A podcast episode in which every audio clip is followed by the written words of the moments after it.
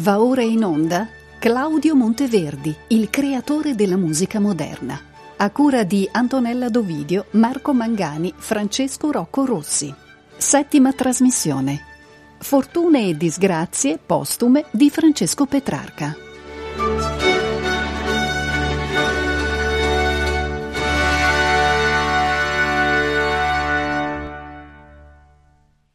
In una delle precedenti trasmissioni abbiamo sottolineato come lo sviluppo del genere del madrigale nel corso del Cinquecento fosse stato legato soprattutto a partire dall'ambiente veneziano, a una concezione stilistica di tipo letterario, ossia la ricerca di uno stile letterario medio, elegante, non troppo scandito dal punto di vista dei ritmi e delle sonorità, che avesse come modello la prosa di Boccaccio e la poesia di Petrarca.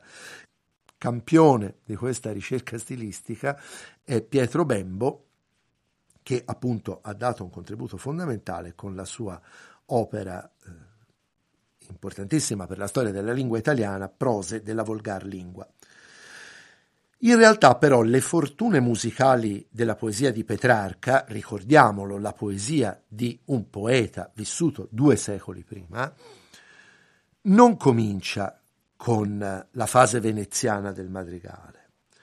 Già nel genere della frottola, e se per questo anche prima, ma noi non abbiamo modo di andare troppo indietro nel tempo, già dicevo nel genere della frottola è presente, soprattutto nella fase tarda di questo particolare genere, la poesia di Petrarca. La frottola che cos'è?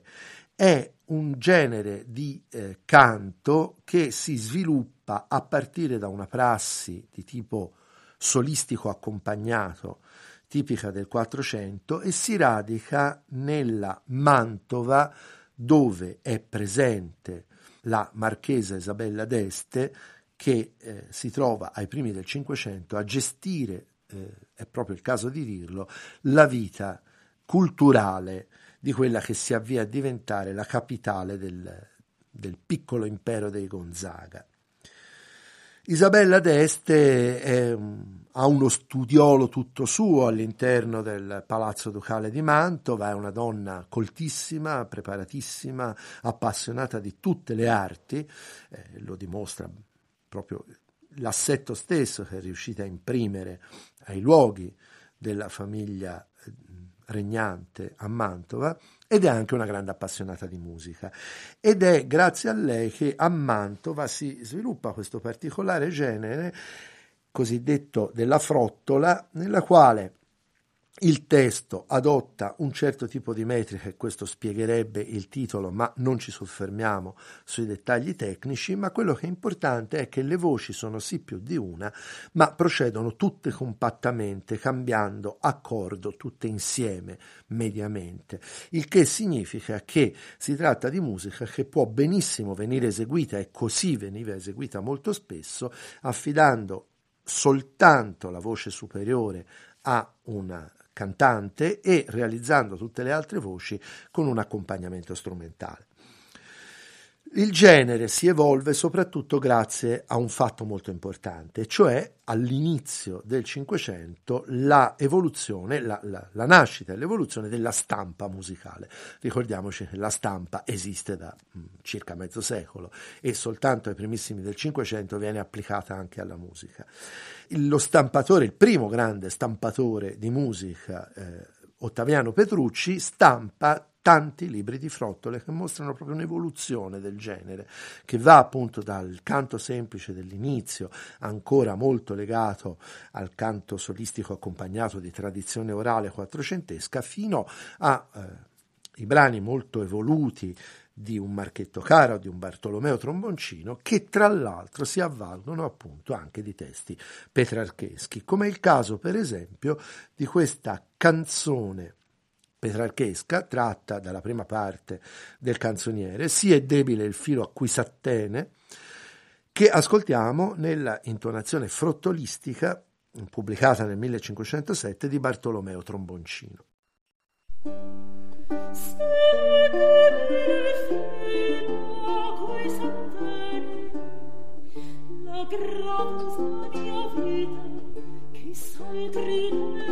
Grazie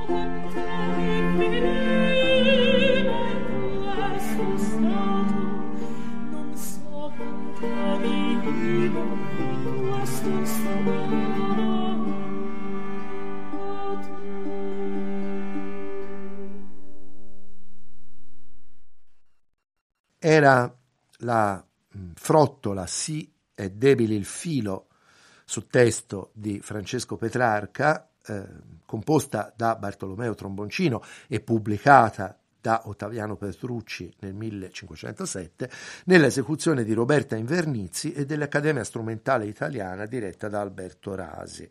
La parte in realtà di accompagnamento strumentale era l'adattamento per liuto fatto nel 1509 da Franciscus Bossinensis.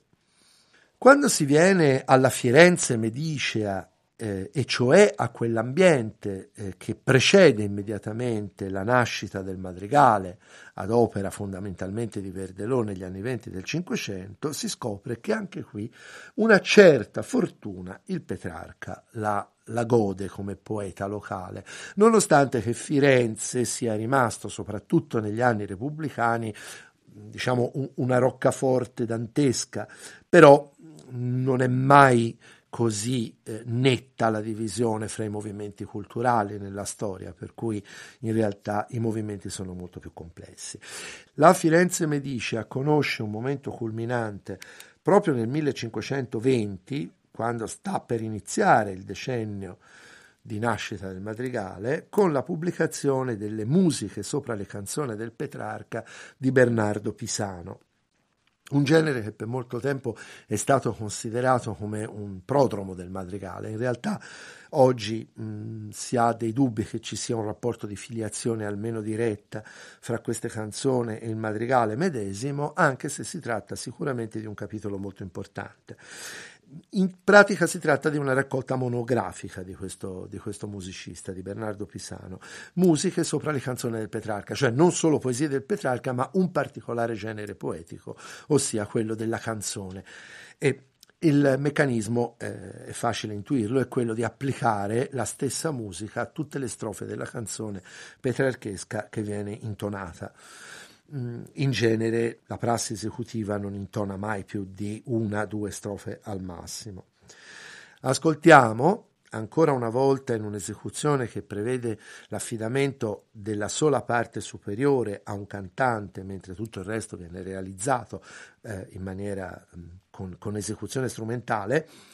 Eh, ascoltiamo, dicevo, la canzone Che debbio far, tratta da questa raccolta di Bernardo Pisano. Che debbio far, che mi consigli, amore, tempo è ben di morire, ed ho tardato più che non vorrei, Madonna è morta, e t'asseco il mio core, e volendol seguire, interromper conven quest'annirei, perché mai veder lei di qua non spero, e l'aspettarmi noia, poscia ch'ogni mia gioia per lo suo dipartire in pianto è volta, ogni dolcezza de mia vita è tolta. Questa è la prima strofa della canzone che, come è facile comprendere dal contenuto del testo, viene dalla seconda parte del canzoniere, quella contenente poesie in morte di Madonna Laura.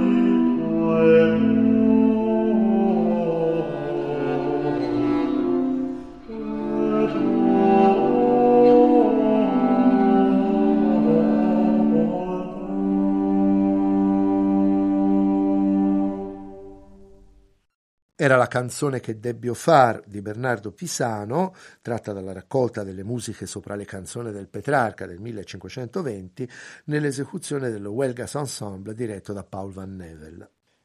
Nella Firenze degli anni venti, quella nella quale nasce il madrigale per opera di Verdelò e dei suoi rapporti con, eh, tra l'altro, con Niccolò Machiavelli, Petrarca è presente poco e in maniera molto circoscritta. Il madrigale delle origini poggia le proprie eh, basi poetiche essenzialmente sulla produzione poetica fiorentina di quegli anni, una produzione poetica eh, di personaggi che oggi al di fuori della, della storiografia letteraria non sono particolarmente noti ma che sicuramente hanno avuto un'importanza notevole nella definizione della lingua poetica cinquecentesca. Tuttavia, neanche qui Petrarca è del tutto assente. Ricordiamoci che il madrigale delle origini si sviluppa in un momento nel quale a Firenze è stata instaurata la Seconda Repubblica.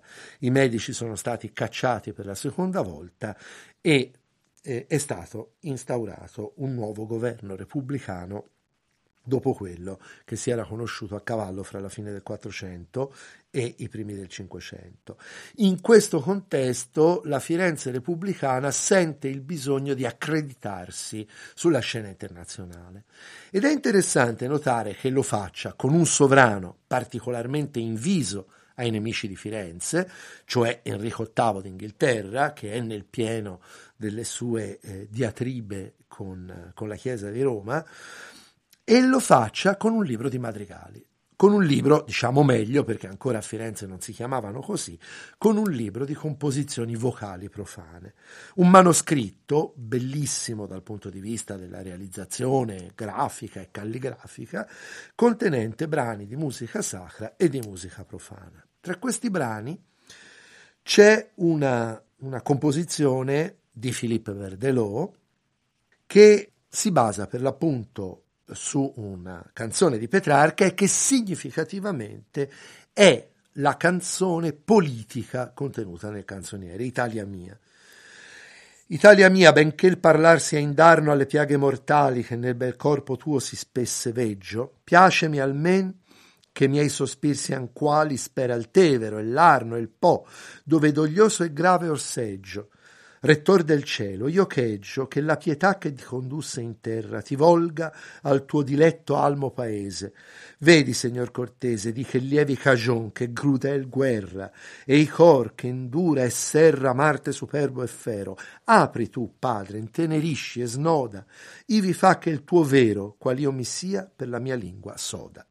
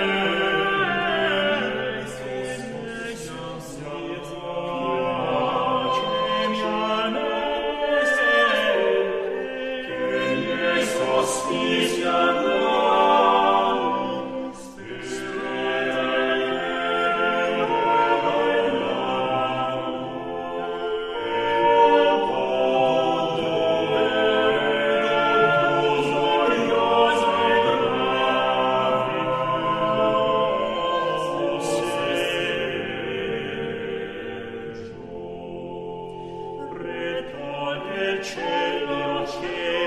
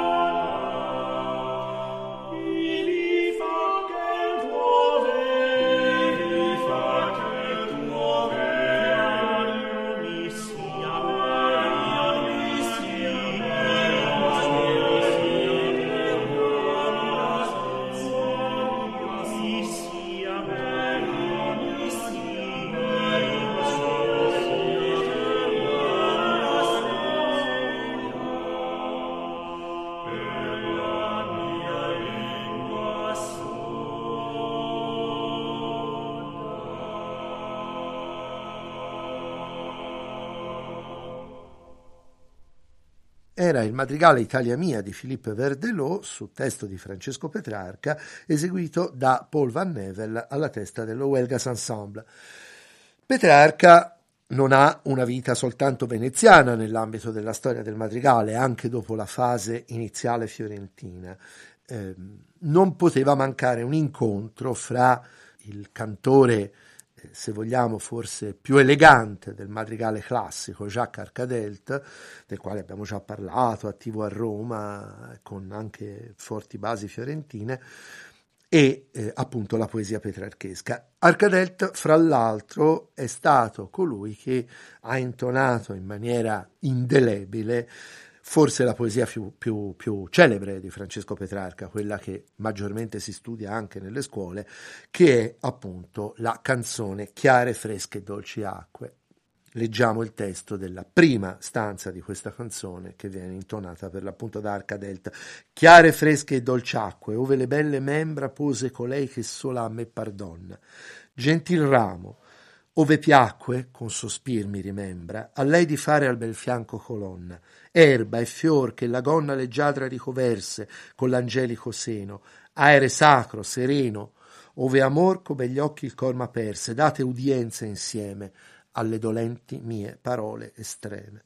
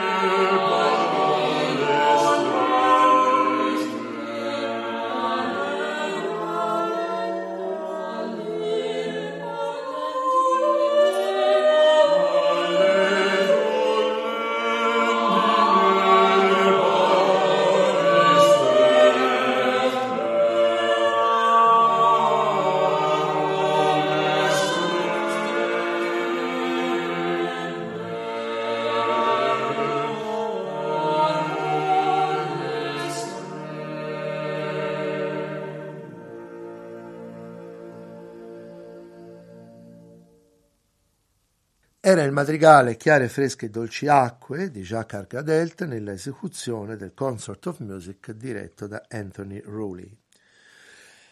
Quando nell'ambito del madrigale del Cinquecento si parla di scelte poetiche, bisogna chiarire un aspetto molto importante. Non dobbiamo pensare a un compositore che opera delle scelte poetiche, perché di norma non è questo ciò che avviene nel Cinquecento. Non dobbiamo pensare a Giuseppe Verdi che resta folgorato dalla lettura di una tragedia di Shakespeare e chiede dunque ai suoi librettisti di metterla in musica.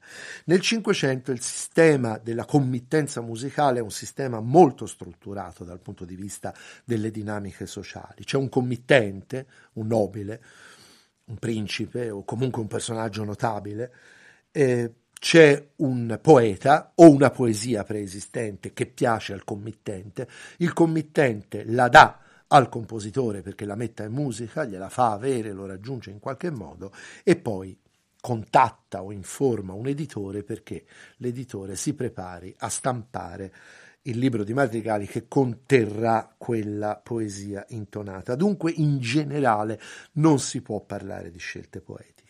Quando è che si può parlare di scelte poetiche di musicisti in maniera propria? Quando, con eh, l'ultimo scorcio del secolo, si vede cominciare a comparire in una raccolta di madrigali un, un testo che non è più, diciamo così, una poesia in voga. Abbiamo detto più volte che con gli anni Ottanta del Cinquecento la poesia di Petrarca comincia sempre di più a, a, perdere di interesse per i committenti, per le corti e dunque anche per i musicisti. Quando dunque nel 1599, nell'estremo testamento di Luca Marenzio, il nono libro dei madrigali a cinque voci, troviamo un testo di Petrarca, troviamo dei testi di Petrarca, noi ci occuperemo di uno, o addirittura troviamo in apertura di libro a scopo programmatico uno dei brani eh, più duri della poesia dantesca, una, una rima petrosa, eh, allora possiamo effettivamente pensare che qui non siamo più di fronte a un musicista che riceve una poesia da un committente, ma siamo di fronte a un musicista che confessa se stesso attraverso la scelta di poesie che ormai nessuno mette più in musica. Dante, per la verità, nel Cinquecento lo si è sempre messo molto poco in musica. Petrarca non lo si metteva più in musica da quasi un ventennio. Ecco, allora si può veramente pensare a una scelta poetica. Marenzio tocca un vertice direi inarrivabile, con il madrigale solo e pensoso ai più deserti campi, che inserisce nel proprio nono libro, pubblicato veramente poco prima della morte del compositore.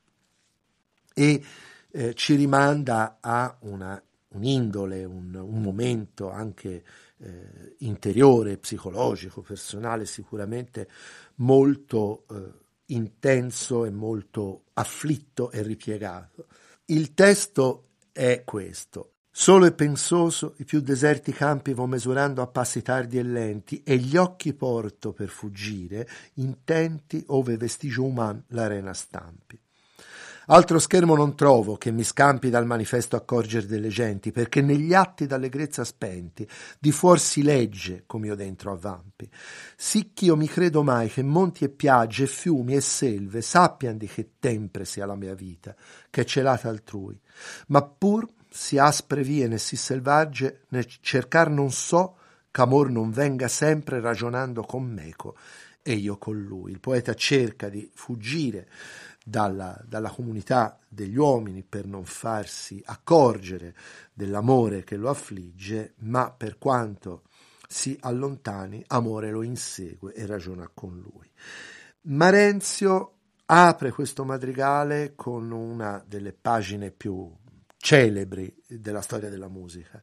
Eh, abbiamo avuto occasione di parlare della, della combinazione di più soggetti diversi nel madrigale cinquecentesco. Qui solo e pensoso viene intonato con due diversi soggetti, uno molto movimentato e l'altro un'ascesa a piccoli passi interminabile, che sono i passi tardi e lenti, della voce superiore.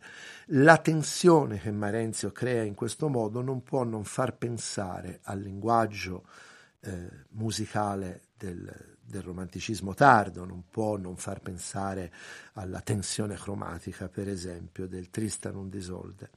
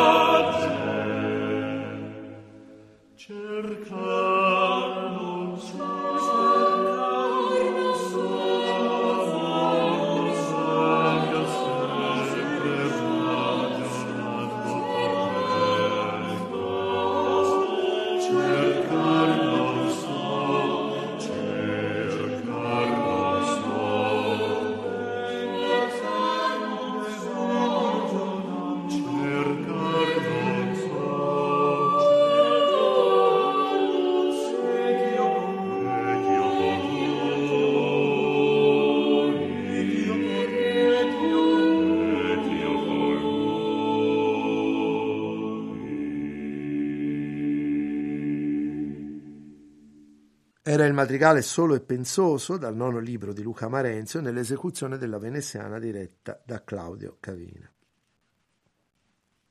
Monteverdi non va spesso a trovare Petrarca.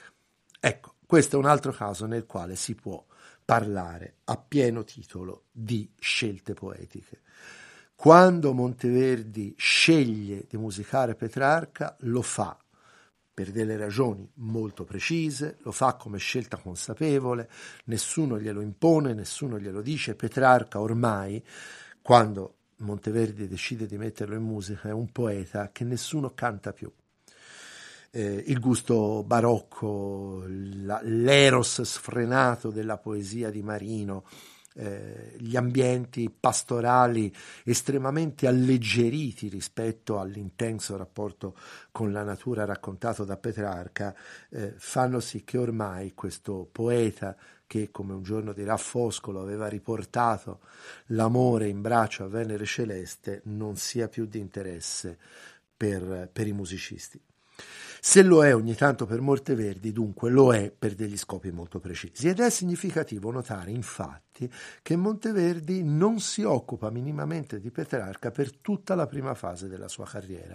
Cioè, con un apparente paradosso, Monteverdi si volge a Petrarca nella fase più avanzata della propria eh, creatività madrigalistica.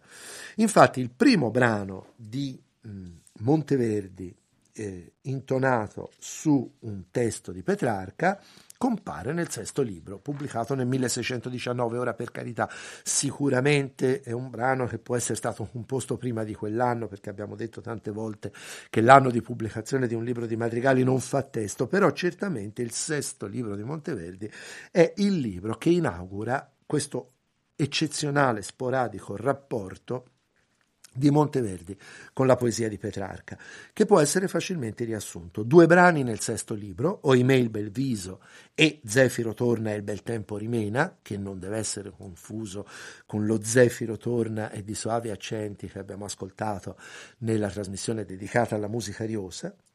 Tre brani nell'ottavo libro, o meglio due un madrigale diviso in due parti, Olcher cere la terra il vento tace e la seconda parte così sol d'una chiara fonte viva e vago uccelletto che cantando vai. E poi significativamente, molto significativamente, due brani di Monteverdi in una raccolta sacra spirituale, la selva morale spirituale della quale noi non parliamo, vi sarà ampiamente illustrata in una trasmissione specifica da Francesco Rocco Rossi, però è significativo che in due punti di questa raccolta l'inizio e infatti il brano scelto è l'inizio del canzoniere, voi che ascoltate in rime sparse il suono, e un altro testo petrarchesco, c'è chi il tanto affaticar che giova, siano scelti da Monteverdi per una raccolta di tipo sacro spirituale. Ascoltiamo Zefiro torna il bel tempo rimena, è un madrigale che per molti versi cerca di essere, come dire, un madrigale tradizionale nella scrittura eh, musicale. In realtà non si tarderà ad accorgersi che non è così.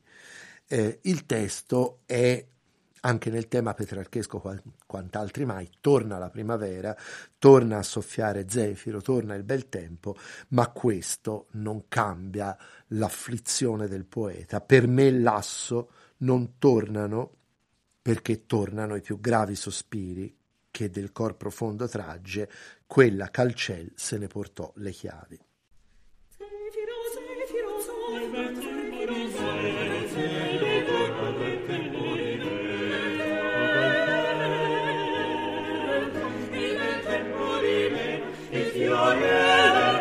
Dolce famiglia,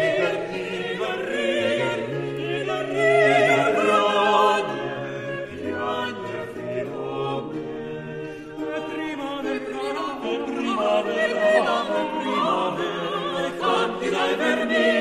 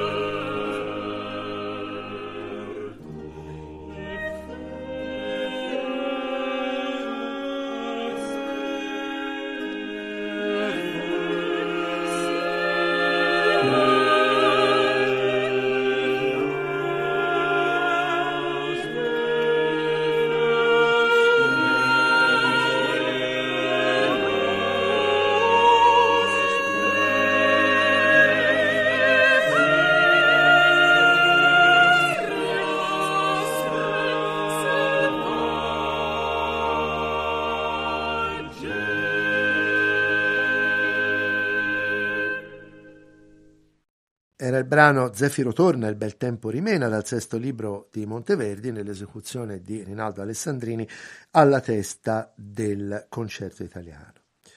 Nell'ottavo libro Monteverdi, come dicevo, torna a Petrarca scegliendone due poesie. La prima è eh, il sonetto tratto dalla seconda parte, ancora una volta del canzoniere, quella è Morte di Madonna Laurea, Vago a ugelletto che cantando vai. Ancora una volta eh, il poeta instaura un dialogo con l'augelletto che, che, canta, perché il poeta si domanda se questo canto sia un canto o invece non sia un pianto, una, una, un rimpianto del tempo passato. E ovviamente paragona questa seconda eventualità del canto dell'augelletto alla sua condizione attuale di ricordo dolente della, dell'epoca in cui era ancora in vita Madonna Laura. Monteverdi qui dispiega il massimo delle sue novità concertate. Fa un'operazione di grande forzatura al testo, prendendo il verso iniziale vago a ugelletto che cantando vai, che è molto melodioso, molto immediato e anche molto allegro nella conformazione melodica, e lo usa come un refrain, come un ritornello che torna periodicamente all'interno del resto del testo intonato, con un risultato eh, che naturalmente, come abbiamo detto più volte, ormai all'altezza dell'ottavo libro, che lo ricordo viene pubblicato nel 1638, non, non ha più nulla a che vedere con il madrigale della tradizione cinquecentesca.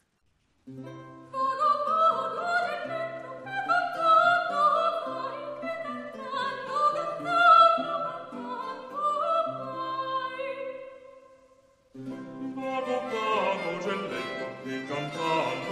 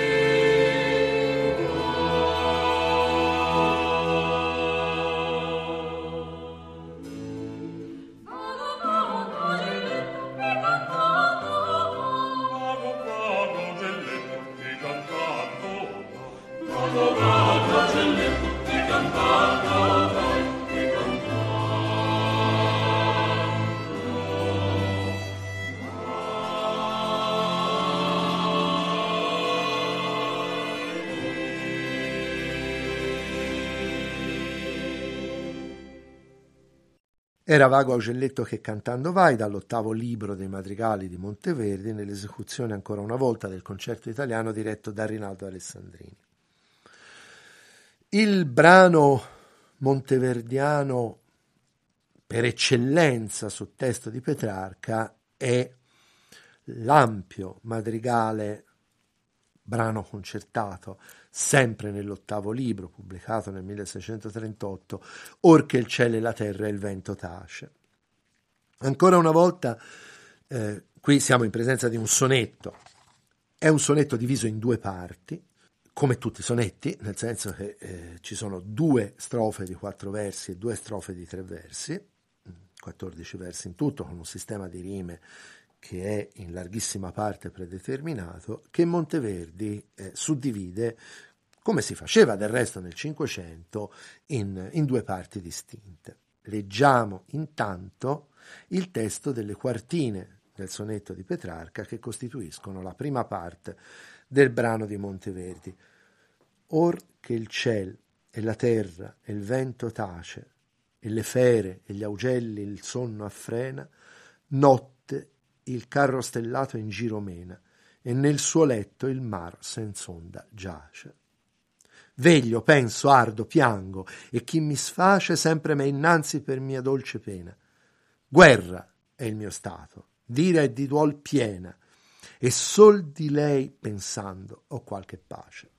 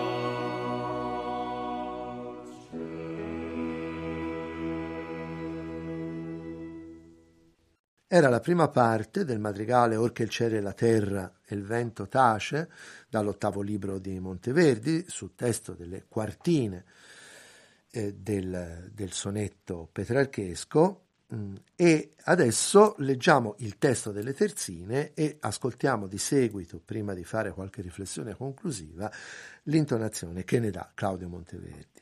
Così Sol d'una chiara fonte viva move il dolce e l'amaro ond'io mi pasco. Una man sola mi risana e punge. E perché il mio martir non giunga a riva, mille volte il dimmoro e mille nasco, tanto dalla salute mia son lunge.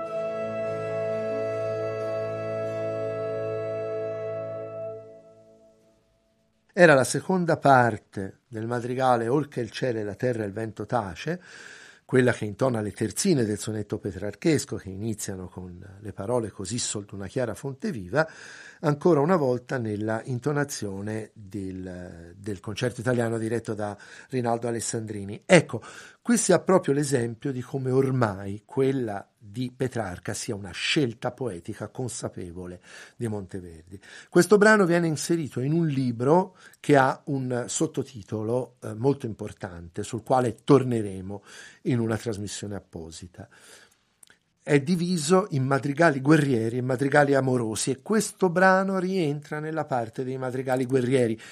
Si dirà, ma parla d'amore? Sì, parla d'amore, ma parla d'amore come dello stato di guerra interiore del poeta. Ricordiamo cosa dice la fine delle quartine del testo: guerra è il mio stato, e dire è di duol piena.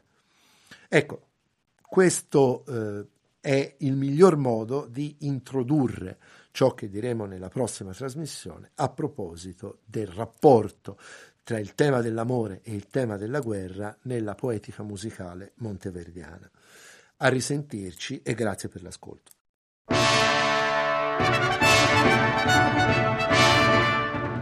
Abbiamo trasmesso Claudio Monteverdi, il creatore della musica moderna, a cura di Antonella Dovidio, Marco Mangani, Francesco Rocco Rossi. Settima trasmissione. Fortune e disgrazie postume di Francesco Petrarca.